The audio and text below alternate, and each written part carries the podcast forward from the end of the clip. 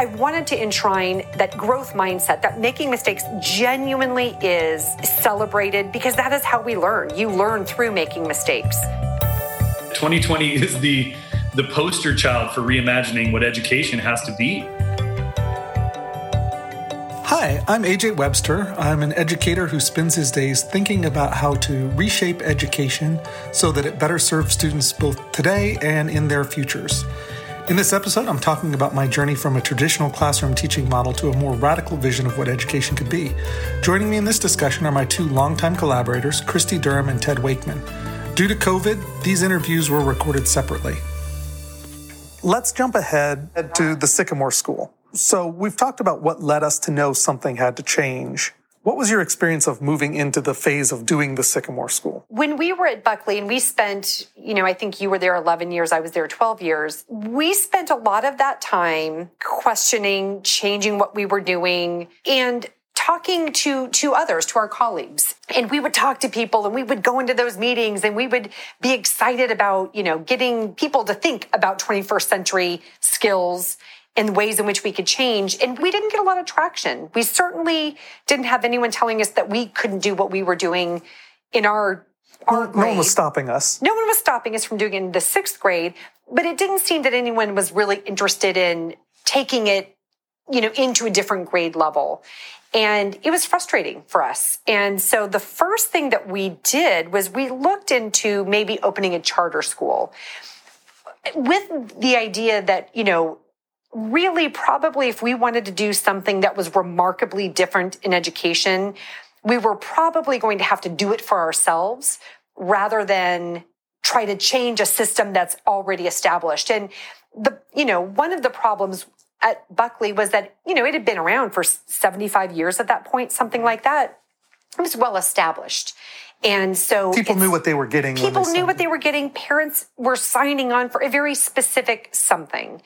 And that is much more difficult to turn that big ship than it is if you just create it from scratch. There was a, a, real reason why we took the steps that we took. And that started with you and the opportunity at Playmaker, right? Mm-hmm. Because that was you having the ability to take what it is that we were doing at Buckley and creating something from scratch that, that really hit all of those ideals that we were after. The Playmaker School was a joint venture between a technology game education startup and uh, an existing school. And the existing school created a space to say, hey, you can take over our sixth grade program in conjunction with the school, the tech startup, we're going to do something cool and interesting. If you'd like to hear more about the Playmaker program, check out the previous episode where Ted and I go into depth about our time there. Yeah, so I think what we took from the Playmaker experience was boy, there's something here. There's something really magical here. There's something really exciting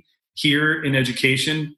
And we weren't done. Yeah, like we, we went on to, to start a school to answer some different questions, right? Yeah and the the sort of amazing right place right time opportunity to open our own thing came along fairly quickly after playmaker basically a, a couple of months right i mean four or five yeah. months after and provided us the opportunity to open up our own elementary school with uh, you know with a, a really reasonable and and generous financial backing to, to get the doors open and to be able to really dig into curriculum design. We had this opportunity to be able to secure a grant to open our own private elementary school, which I think was, from our perspective at the time, interesting. You know, the two of us had very little experience in elementary school. Yes. Ted had all of his experience in elementary school, essentially. And I remember one of the things that struck us about doing a sixth grade program is how much undoing there was. You mentioned that earlier.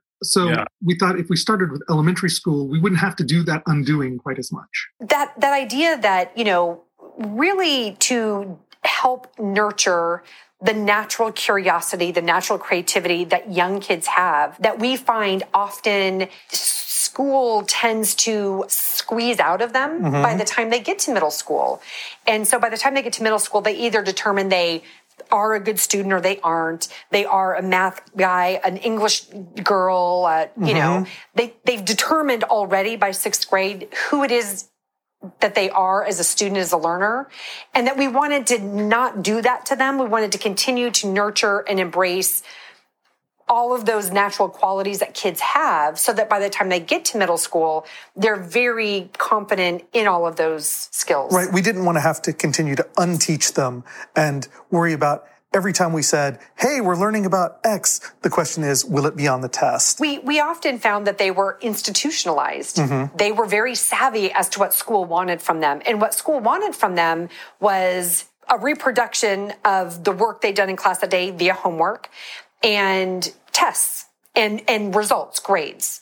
And everything that kids did by and large was to that to that end. Uh, agreed, and I and I think that our belief that kids have a natural drive and creativity. Kids actually want to, to be challenged and they want to learn new things. And if you could get them at that early age, you could, in fact, just preserve that and it would be much different than having to sort of reteach a new a new way of thinking. I think we started with that premise, and I, I do think that that proved to be true. I think kids thrived under the freedom to explore and and develop an understanding of you know how, what it meant to follow your curiosity and your wonder and, and really dig in in that way. So we had this opportunity to start the Sycamore School. It was uh, you and me and Ted were yep. the three of us who were going to chief cook and bottle washer. We were going that's, to do everything. The three of us really spent kind of mm, what, what, would you say, six months, uh, not nearly enough time probably, developing what our mission and vision was, you know, what the pillars of, of this school were going to be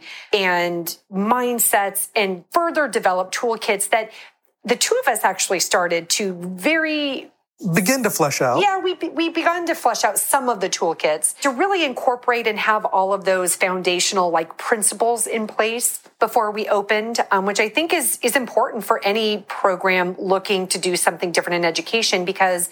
If you don't have those as guiding principles, boy, is it easy to fall back on old practices and things that are familiar in education. In starting it, what had to be baked in was a clear philosophy around what we were after I think growth mindset and you know what uh, have been referred to as soft skills and competencies for us we call them mindsets.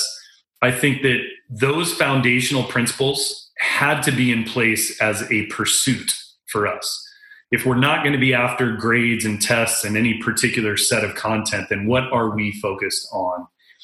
In addition i think that the pillars that education should be engaging that it should be future focused and that it should be continuous. I think the amount of time that we took to dig in and really, I remember throwing those post its at the wall. I mean, we basically wrote down every word, every concept, every idea that we felt was important in a reimagining of school. And we put it on the wall and did some taxonomy with it and distilled it down to those three pillars which continue to be true today. I think we both believe in that philosophy that every now and then it's really good to beat your ideas up and see if they still hold water. And it's nice to see that some of that stuff that we started with really still holds true. Yeah, those continue to be really solid foundations. We'll provide a link to the pillars, mindsets, and toolkits in the show notes on our website. So we developed that, you know, and, and opened our doors in September of 2015. Yeah, it was too brief. First of all, too, wait, anything less yeah. than 18 months is too brief.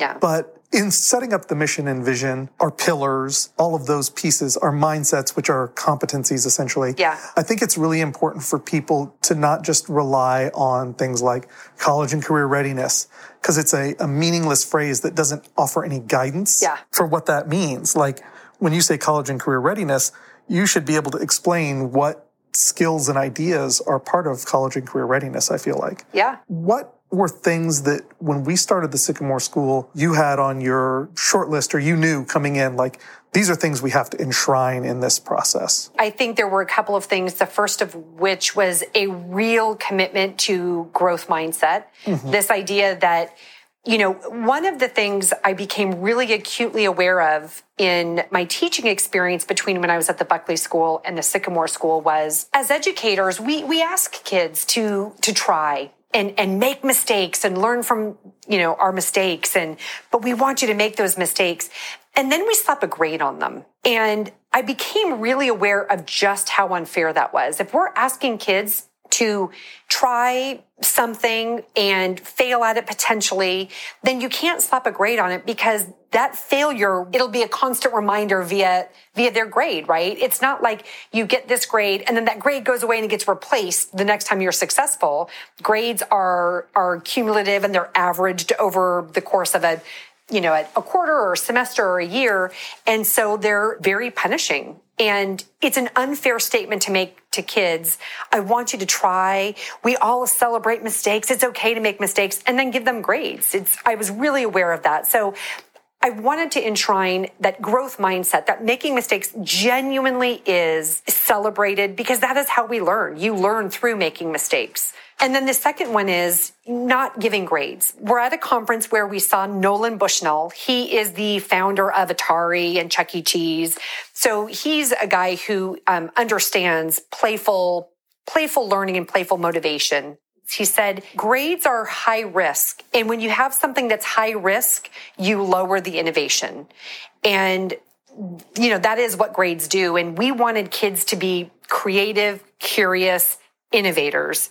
And we couldn't do that if we didn't allow them to take risks and fail and if we were going to grade them on it at the end. So those I think were the two most important things for me that we were to enshrine in, in this new system. What is one of the biggest lessons you took in the process of founding this thing. Um, mm. One of the things that uh, we've talked a lot about over the years is building the airplane while we're flying it. Like there was that constant feeling. What's something you took away? Uh, I think the first one was the notion that a one-room schoolhouse uh, we could pull that that we could pull that off, right? Oh, and I, so our first year we had K through four yeah. all in one room mm-hmm. that we were going to educate together, giving each kid what they needed. That was the goal. Right. Right. Trying to to challenge where where it was needed and provide some foundation where it was needed based on the the, the huge spectrum of ages uh, that that we had. Um, I think we you know we learned pretty quickly that while ideally there's some really wonderful benefits to that approach that that you know practically it, it, became really hard to manage and we we recognized the need to separate kids a little bit not not back into you know you're a first grader you're a second grader you're a third grader but certainly into some groups that allowed for a, a little bit of a smaller stretch now, one of the things Christy always says is we broke everything. In that first year, I always said we we broke everything without the ability or the capacity to put any of it back together. What, do you, what do you, mean by we broke everything? We we, we decided that th- nothing was going to look like it looked mm-hmm. as we knew it, as school knows it, as parents know it. We just broke everything. K through four, not a single worksheet, no lectures. It was really about you know that constructivist we're going to get kids to do and discover rather than be told that we were going to give them information and facts and all of that just just in time rather than just in case. We broke everything. We broke absolutely everything. And i still look back and think that was one of the most magical years. Certainly challenging for us but i still feel like boy uh, you know we did some great work in that year and certainly I think earned God, what what word would I use for that? Love, respect, curiosity, wonder from the families that were with us. I think for the most part, but definitely one of the biggest challenges. I just think capacity. I think we we also took on everything. We were the educators, we were the curriculum designers, we were the you know bathroom cleaners, we were the lunch duty monitors, we were we tried to take on every job that needed to be taken on as well as all of the administrative work. That was probably uh, too too much as well. Financially we had to do it. I always felt like you know probably need to build it with a couple more key players in place mm-hmm. so that you you have that first year to really plant those seeds and allow them to grow. And we were up against the parents understanding of what learning looked like and their need for proof that this works yeah. is one of the issues. Yeah. It requires a constant attention to parent education.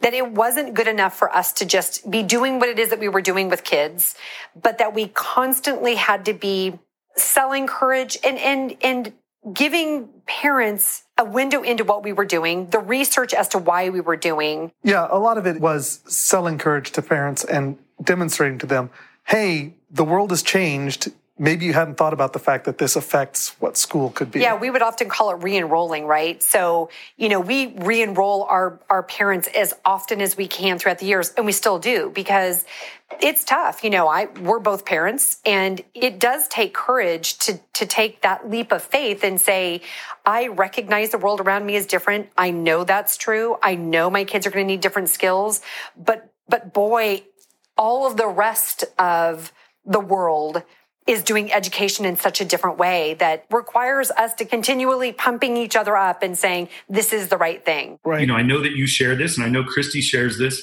It is that just we have such a passion for wanting other people to come to these ideas, to dig into them and and beat them up for themselves and add to them and allow them to become their own, but that to me is where the excitement is is just that boy we're on to something that could actually have an impact um, in our in our society. That that to me is the exciting piece. Yeah.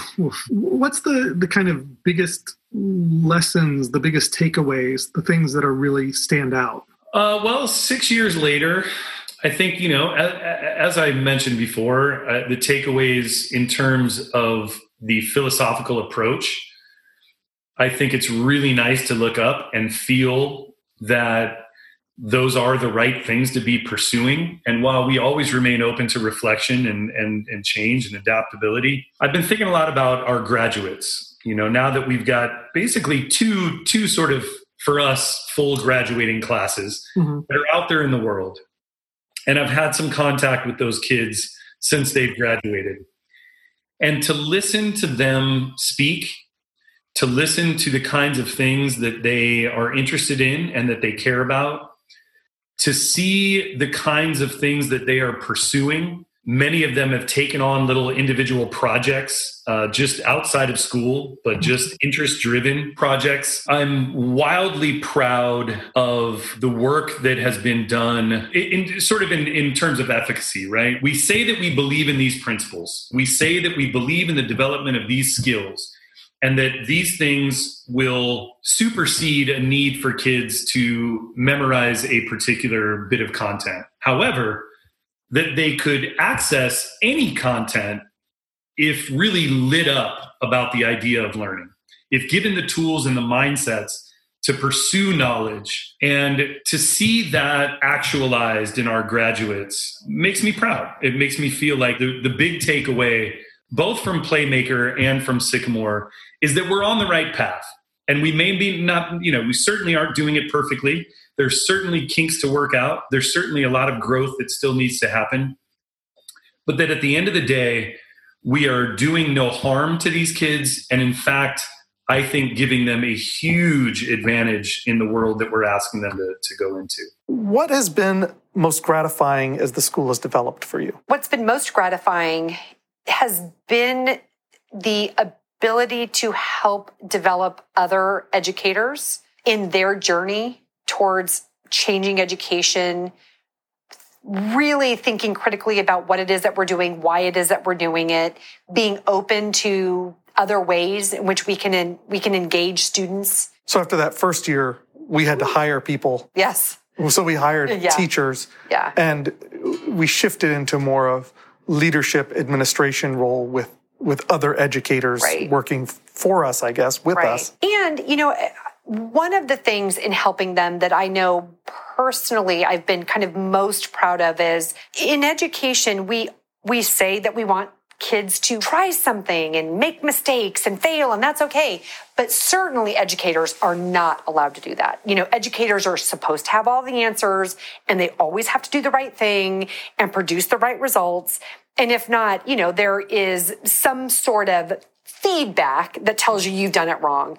And, you know, we have been very mindful of the fact that if we want educators to be innovative, you also have to give them the space and allow them to try something and sometimes have it fail. And by fail, I mean it simply is that project wasn't very exciting or I don't, I don't know that the kids got out of it what I was hoping for them to get out of it. I don't, I don't mean catastrophic failure, but educators are supposed to be lifelong learners as well. They should be allowed to engage in that type of learning and failing and iterating and learning process. I think one of the reasons that we've been told by our educators many times that this is the best education experience they've had. They've learned the most. You know, I think of uh, Kylie who says, I didn't think I was creative and I didn't think I was good at math until Yeah. I worked here. I think part of it is that we, we had those high level principles that we held ourselves to that we could use to align everyone. You know, Yep. our educators could always be aiming at these things that we laid out. But yeah, that we gave them space and said, hey, we know some of these things aren't going to work. And that's what we want. We want you to be trying something because if you're not failing sometimes, you're not swinging for the fences. Yeah. You're not trying the hardest. What what surprised you most in the journey? Probably what has surprised me most is people not signing on more readily, I guess. You know, you know, when you just do a cursory glance at the research that's out there about brain science and learning, about fourth industrial revolution, if you look at the World Economic Forum's list of skills that are necessary in the next couple of years, jobs that are going to be automated out and jobs that are up and coming. It is, it is really surprising to me that more people are not just fully on board and behind schools making the necessary changes to serve their, their kids. It's, I think, important to bring to education and to educators a professionalism and a a feeling that the work that you do is not just chalkboards and, and the alphabet, that the work that we are doing is truly to try and prepare kids for a very challenging world, a very connected and evolving world, a world that is going to demand a very different perspective and mindset in order to thrive and survive. And if we can see ourselves that way as an educational community, and we can be open to making change, to me, that's it's everything. It's it's worth all the fight.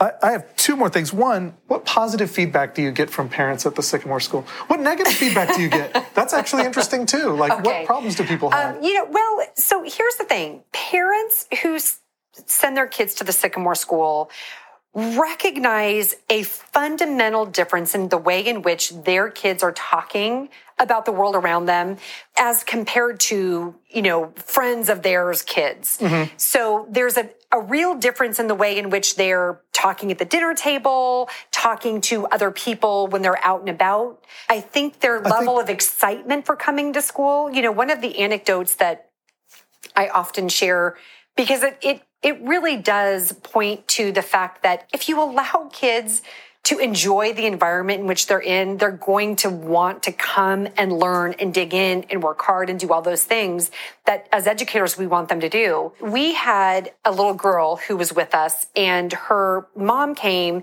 to pick her up from school early. And so dismissal for us is at 3.15 and I think mom came at maybe noon. And she said, you know, I've got this great thing that we're going to go do. It's a surprise. And her daughter absolutely fell apart, started crying. I don't want to leave early. Do not take me now. I don't want to go.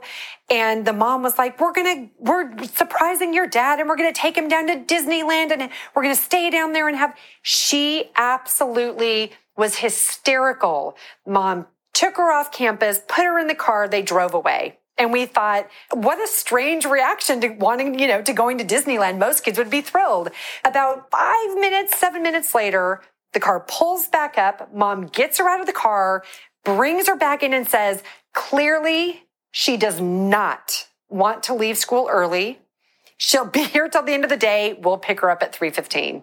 And they did. I think of one where uh, a little girl was having a slumber party with some other kids that she knew from outside of the school.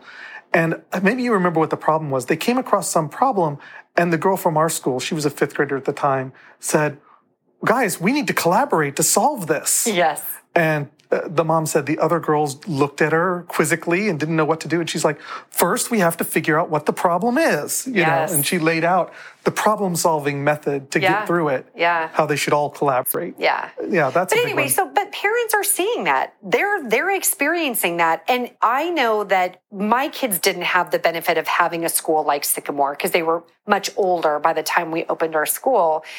My experience of sending my kids to school is they, they, they generally don't want to go. They're excited for weekends. They're excited for holiday breaks. And when summer comes, they feel like they're free, glorious free. And our kids don't have that experience. Our, our parents often report that they can't wait to come back to school. They're bummed when it's the weekend. They ask when they can go back. And that's what school should be. That is what school should be for kids. Any other parting thoughts about um, starting schools, starting programs? Oh man, it's uh it's hard. It's hard work. it is hard work, but uh amidst what has been times of, of chaos and times of of real struggle and strife, at the end of the day, it's it's work that that I want to be doing. And if you could make one change to education writ large, what would it be? You could wave a magic wand and institute change. It would be to to get rid of standardized testing and and the pursuit of grades it, it would be to open it up to a, a real discussion about how we prepare kids for that world that i just described i think that this pandemic and everything else going on uh, you know both politically and socially at the moment if that isn't a great indicator of what is needed from human beings right now in terms of the ability to really make observations and ask hard questions and critically think and be ethical and empathetic and really want to dig in and solve problems um, and communicate well and collaborate well. If this isn't a great indicator that those are the things that we ought to be pursuing, then I don't I don't know what is. I don't I don't know where we could get a better example right now. Than 2020. yeah, 2020 is it. 2020 is the the poster child for reimagining what education has to be uh, so yeah, I think the, the biggest thing that I would change is just eliminate those shackles and and and open it up to a broader discussion about what uh, what we ought to be doing with these kids. All right, that wraps it up for today. I'd like to thank Christy Durham and Ted Wakeman for sharing their thoughts and remembrances with me on the founding of the Sycamore School. This is the last episode of our season one. I want to thank Peter, Christy, and Leslie for joining me in making this podcast. Really enjoyed talking about what we do and how we think of education, Education X.0. We hope that you'll join us when we pick up with season two and talk more about Education X.0 and how things can change for the future of our kids.